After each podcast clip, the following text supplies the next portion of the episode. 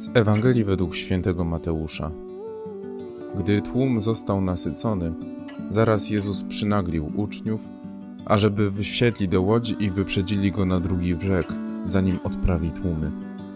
Gdy to uczynił, wyszedł sam jeden na górę, aby się modlić. Wieczór zapadł, a on sam tam przebywał.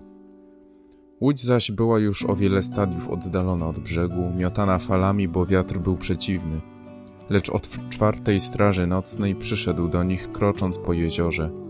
Uczniowie, zobaczywszy go kroczącego po jeziorze, zlękli się, myśląc, że to zjawia, i ze strachu krzyknęli. Jezus zaraz przemówił do nich: Odwagi, to ja jestem, nie bójcie się. Na to odezwał się Piotr: Panie, jeśli to ty jesteś, każ mi przyjść do siebie po wodzie. A on rzekł: Przyjdź. Piotr wyszedł z łodzi i krosząc po wodzie poszedł do Jezusa. Lecz na widok silnego wiatru uląkł się i gdy zaczął tonąć, krzyknął: Panie, ratuj mnie. Jezus natychmiast wyciągnął rękę i chwycił go, mówiąc: Czemu zwątpiłeś, człowiecze małej wiary? Gdy wsiedli do łodzi, wiatr się uciszył. Ci zaś, którzy byli w łodzi, upadli przed nim, mówiąc: Prawdziwie jesteś synem Bożym. Gdy się przeprawiali, przyszli do ziemi Genezaret.